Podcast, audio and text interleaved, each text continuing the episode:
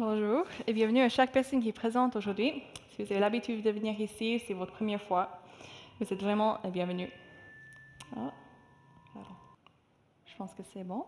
Ah. Donc, avec Estelle, on a collaboré pour le thème de ce matin, le message de ce matin. Quand on s'est rencontrés la semaine passée pour parler de son baptême, je n'avais pas encore reçu un thème pour mon message aujourd'hui. Et je dois vous dire j'étais petit peu stressée parce que c'était qu'une semaine et demie avant et j'aime bien avoir du temps pour réfléchir, pour prier. Mais en fait, c'était bon, c'était prévu que ça soit comme ça, par Dieu. Parce que suite à notre rencontre, Estelle m'a écrit et puis elle a dit Pourquoi pas parler de l'amour de Dieu? Je ne connais pas très bien les détails du livre d'Ésaïe et je me suis demandé s'il n'y aurait pas une histoire intéressante par rapport à ce sujet. Et en ce jour où nous allons célébrer un baptême, j'ai trouvé sa proposition plus que pertinente. Aujourd'hui, le texte est tiré d'Ésaïe 43, donc je vais prendre plusieurs versets de ce chapitre. Car non seulement le livre d'Ésaïe parle de l'amour de Dieu, mais le livre fait ça d'une manière très pertinente et puissante. Donc, on va lire ce passage ensemble. Maintenant, l'Éternel qui t'a créé au peuple de Jacob et qui t'a façonné au Israël te déclare ceci. Ne sois pas effrayé, car je te délivrerai. Je t'ai appelé par ton nom, tu es à moi. Quand tu passeras par les eaux, je serai avec toi.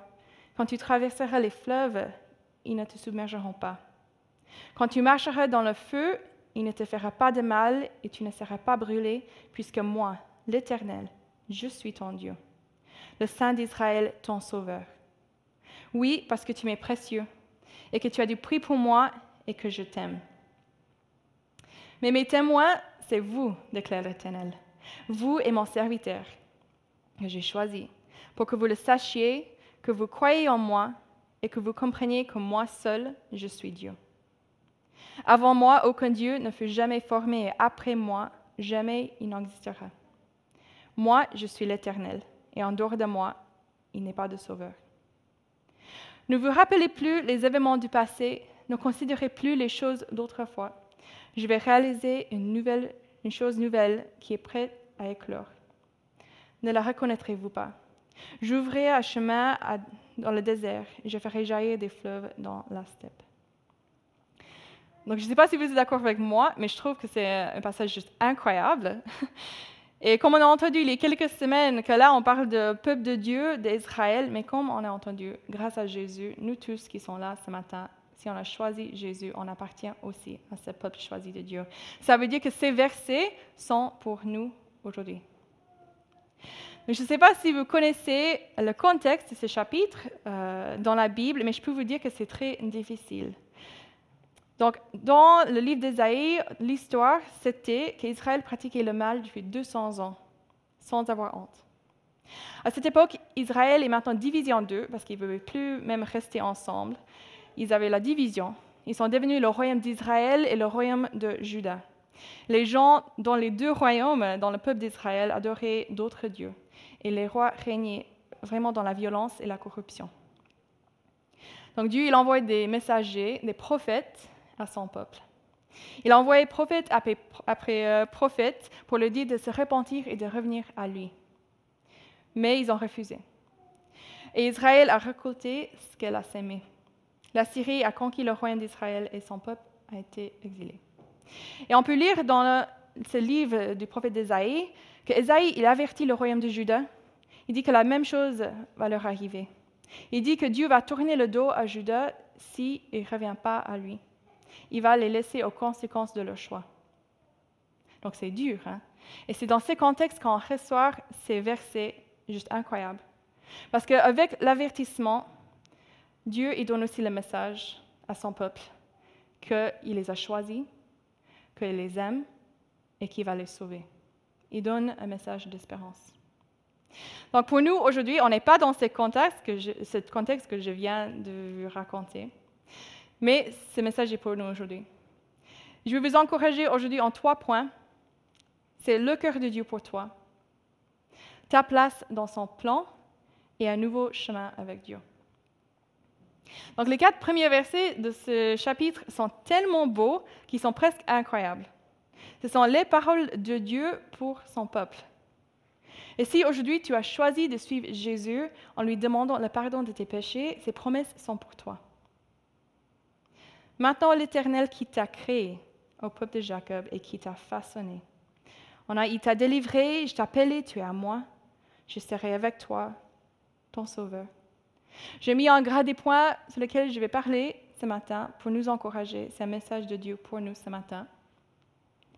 Donc, que révèle ces versets sur Dieu et sur notre valeur à ses yeux? Ces versets nous révèlent qu'on a été créé par lui. Et créer implique le désir de créer, le temps consacré à la création, la réflexion et l'action. Dieu m'a créé, il t'a créé. Et la Bible précise qu'on été créé pour une raison. Ces versets nous disent aussi qu'on peut être délivré. Jésus nous a remplacés dans la punition pour nos péchés. Donc la punition pour nos pensées et nos actions égoïstes, malfaisantes, méchantes. Il nous a remplacés. Il peut nous libérer de l'emprise de l'ennemi. Il veut nous délivrer. Et on lit aussi que Dieu nous appelle par notre nom. Dieu t'appelle par ton nom. Ça signifie que tout ce que tu es, avec ta personnalité, avec ton passé, avec tes forces et avec tes faiblesses, tu es appelé personnellement par Dieu. Il pense à toi, il t'appelle. Et quel est cet appel? Cet appel, c'est d'avoir une relation d'amour avec lui. Donc, il nous appelle, mais on peut que être délivré quand on répond à cet appel. Quand on lui dit, oui, j'ai besoin de toi. Je ne peux pas traverser la vie toute seule. Je ne peux pas arrêter de faire des choses blessantes et méchantes. Je le sais, Dieu, j'ai besoin de toi. Et lorsqu'on répond oui, lorsqu'on répond à Dieu, à cet appel, il nous dit qu'on lui appartient. Et qu'est-ce que ça implique? Est-ce que c'est quelque chose qui est égoïste ou est-ce que c'est une forme de dictature? Je ne crois pas. Ce qu'on lit ici, c'est que Dieu nous dit qu'on lui appartient c'est d'être protégé, c'est d'être aimé, c'est d'être pardonné et c'est de recevoir un sens à sa vie. On continue, il nous dit aussi qu'on n'est jamais seul. Dans les moments de fatigue, il reste avec nous. Dans les moments douloureux, il reste avec nous. Dans les moments de confusion, Dieu reste avec nous. Dans les moments de faiblesse, il reste avec nous. Dans les moments d'injustice, Dieu reste avec nous tu n'es pas seul. Mais ces versets nous disent également que sa présence n'est pas juste le fait qu'il soit avec nous. Bon, pourquoi est-ce que sa présence est si importante? On a notre réponse dans ce passage. Parce qu'il nous dit qu'il est notre sauveur. Donc, il est avec nous. Dans toutes ces circonstances, dans chaque moment, s'il est avec nous, ça veut dire qu'il va nous sauver. Et moi, je me demande pourquoi. Pourquoi est-ce que le créateur de l'univers, de ce monde, pourquoi le créateur de toute vie, pourquoi il nous promet ces choses? Pourquoi est-ce qu'il se soucie de moi? Pourquoi est-ce qu'il se soucie de nous? Pourquoi est-ce que Dieu nous a créés? Pourquoi est-ce que Dieu nous a délivrés? Pourquoi est-ce que Dieu nous appelle? Pourquoi est-ce qu'il nous considère les siens? Pourquoi est-ce qu'il reste avec nous Et pourquoi est-ce que Dieu nous sauve? À nombreux endroits dans la Bible, euh, on peut lire par l'amour de Dieu pour nous. Mais ici, c'est le seul endroit dans la Bible où Dieu dit directement les mots lui-même qui font une telle différence. Les mots qui ont le pouvoir de changer nos situations, le pouvoir de nous guérir du rejet, de la douleur, de l'injustice, le pouvoir de nous libérer de l'emprise de l'ennemi et de notre corruption. Le mot qui donne de la valeur à chaque personne qui est présente et hors de ce bâtiment. Parce que tu m'es précieux et que tu as du prix pour moi et que je t'aime. Je t'aime. Ce matin, dans Ésaïe 43.4, Dieu dit à toi, je t'aime. Tout ce dont on a entendu parler avant découle de cet amour. C'est parce qu'il nous aime quand il nous promet toutes ces choses, qu'il nous a créés, qu'il est toujours avec nous, qu'il ne laisse jamais seul. Quand on est aimé à ce point, moi je crois qu'on n'a absolument rien à craindre. Comme Estelle l'a témoigné, elle sait que Dieu est avec elle malgré les situations qu'elle traverse. Elle a ressenti sa présence et ça fait toute la différence. Donc le deuxième point, c'est ta place dans son plan. Donc si on a été appelé, à quoi a-t-on été appelé? Pour quelle raison avons-nous été créés? Donc à partir du message, central de la Bible, je vous propose deux réponses à ces questions. Donc le premier, on a dit, on a été créés pour aimer Dieu et pour être aimés par Dieu. Et puis le deuxième, c'est qu'il nous a créés pour être ses représentants dans ce monde, pour refléter qui il est. On a été créés et appelés pour des témoins du fait que Dieu existe et qu'il est bon et tout-puissant. On revient à notre passage là. Mais mes témoins, c'est vous, déclare l'Éternel, vous et mon serviteur, que j'ai choisi, pour que vous le sachiez, que vous croyez en moi et que vous compreniez que moi seul, je suis Dieu. Si tu connais Dieu, si tu as une relation avec lui, tu es appelé à être un témoin pour lui, pour ceux qui ne le connaissent pas encore. Un témoin de sa grandeur et de sa puissance, de sa bonté et de son amour. Et moi, je crois que ce, ce monde a vraiment besoin de savoir qu'il y a de l'espoir. Ce monde a besoin de savoir qu'il existe un Dieu qui est aimant et qui a un plan, qui est présent, fidèle, attentionné et qui gère. Les gens, ils ont besoin de savoir qu'il peut être pardonné pour les pires choses qu'ils n'ont jamais faites. Les gens, ils ont besoin de savoir qu'ils étaient créés pour une raison, qu'ils ne sont pas seuls et qu'ils sont aimés. En tant que chrétien, en tant que croyant, on est les témoins de Dieu. Mais parfois, on ne le fait pas toujours bien. Donc le contexte, je vous rappelle de ce passage, est qu'Ésaïe prophétise le jugement et la punition de Dieu envers Israël, qui pendant des centaines d'années était violente, oppressif et corrompu. Israël, le peuple choisi de Dieu. Alors oui, les personnes qui disent croire et suivre Dieu peuvent être corrompues. Mais Dieu n'est pas corrompu. Dieu est infiniment meilleur que le pire exemple de chrétien auquel tu peux penser. Et il est infiniment plus bon que le meilleur exemple de chrétien auquel tu peux penser. Alors comment être un vrai témoin de lui auprès des autres? C'est ça la question. Je ne sais pas si vous avez remarqué, mais il y a des détails très importants dans ces versets. En fait, on n'est pas les seuls témoins de Dieu. Et Dieu merci parce que comme on a dit, on fait parfois ou même souvent des erreurs. Mais Dieu dit ici, mes témoins, c'est vous, déclare l'Éternel, vous et mon serviteur. Alors on pose la question, qui est ce serviteur? Ça serait bien à savoir. Près de 700 ans avant sa naissance, Ésaïe écrit les paroles de Dieu concernant Jésus-Christ. Le livre d'Ésaïe est rempli de prophéties sur Jésus, le Fils de Dieu, le Sauveur de l'humanité. Ici, on lit que Jésus, c'est le serviteur de Dieu, son témoin. Donc, comment être les témoins pour Dieu? Comment être les témoins qui sont passionnés, qui sont fidèles à qui il est Dieu? C'est ensemble avec Jésus.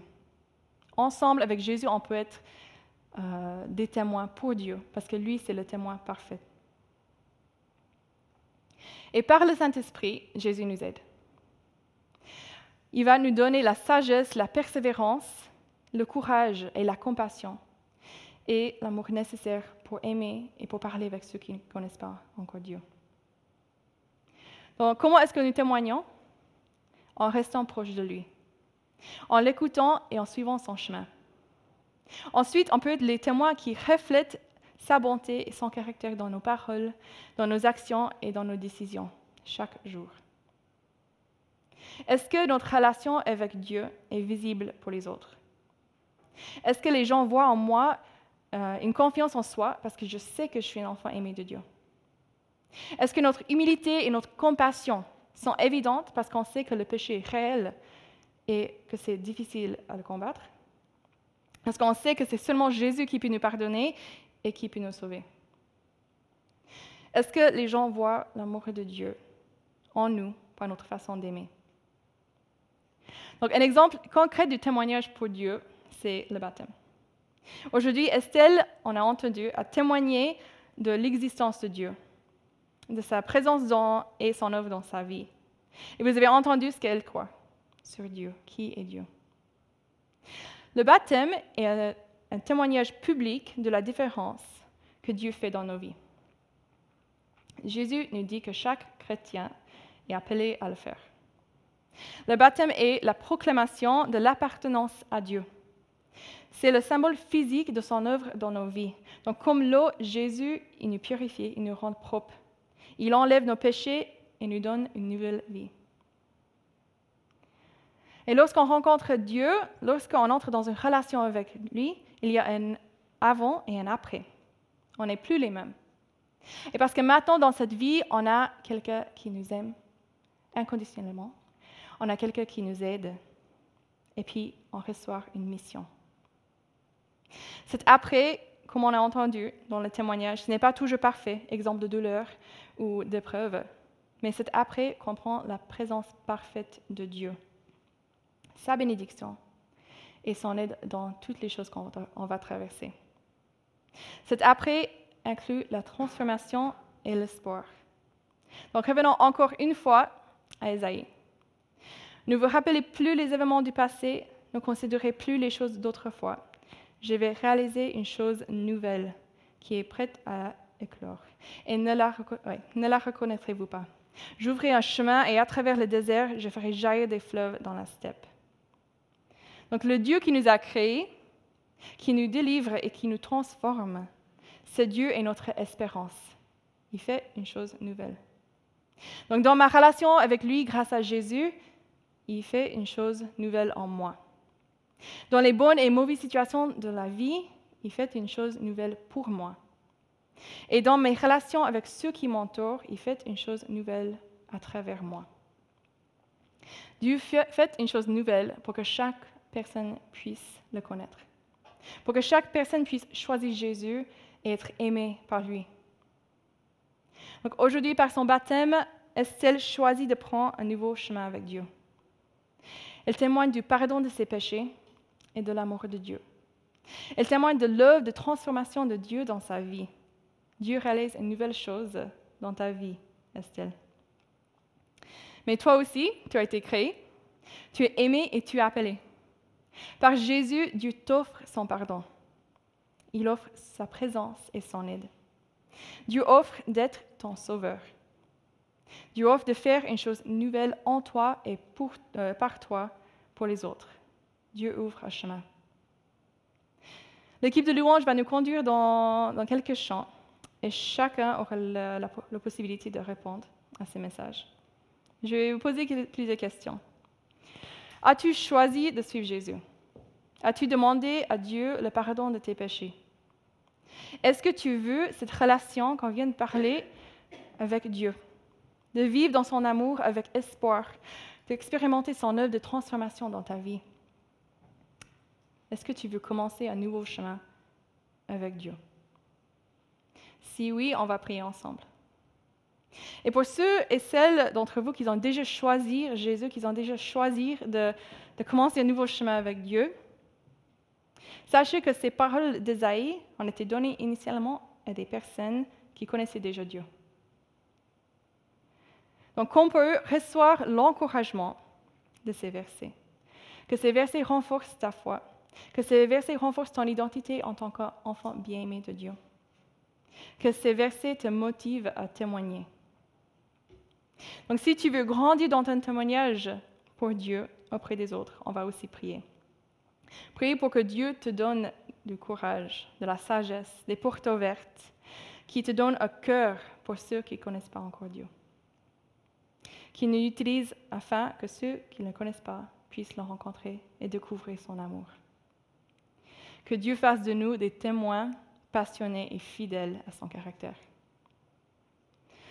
On va prendre un temps de prière et puis si tu te sens concerné par ces dernières questions, ces derniers, euh, ces derniers mots que je viens de partager, tu peux te lever et on va prier ensemble, vraiment ensemble, parce que je pense que jusqu'à certains points, on a aussi tous besoin de prier ces choses et de recevoir de Dieu ce qu'il a envie de nous donner.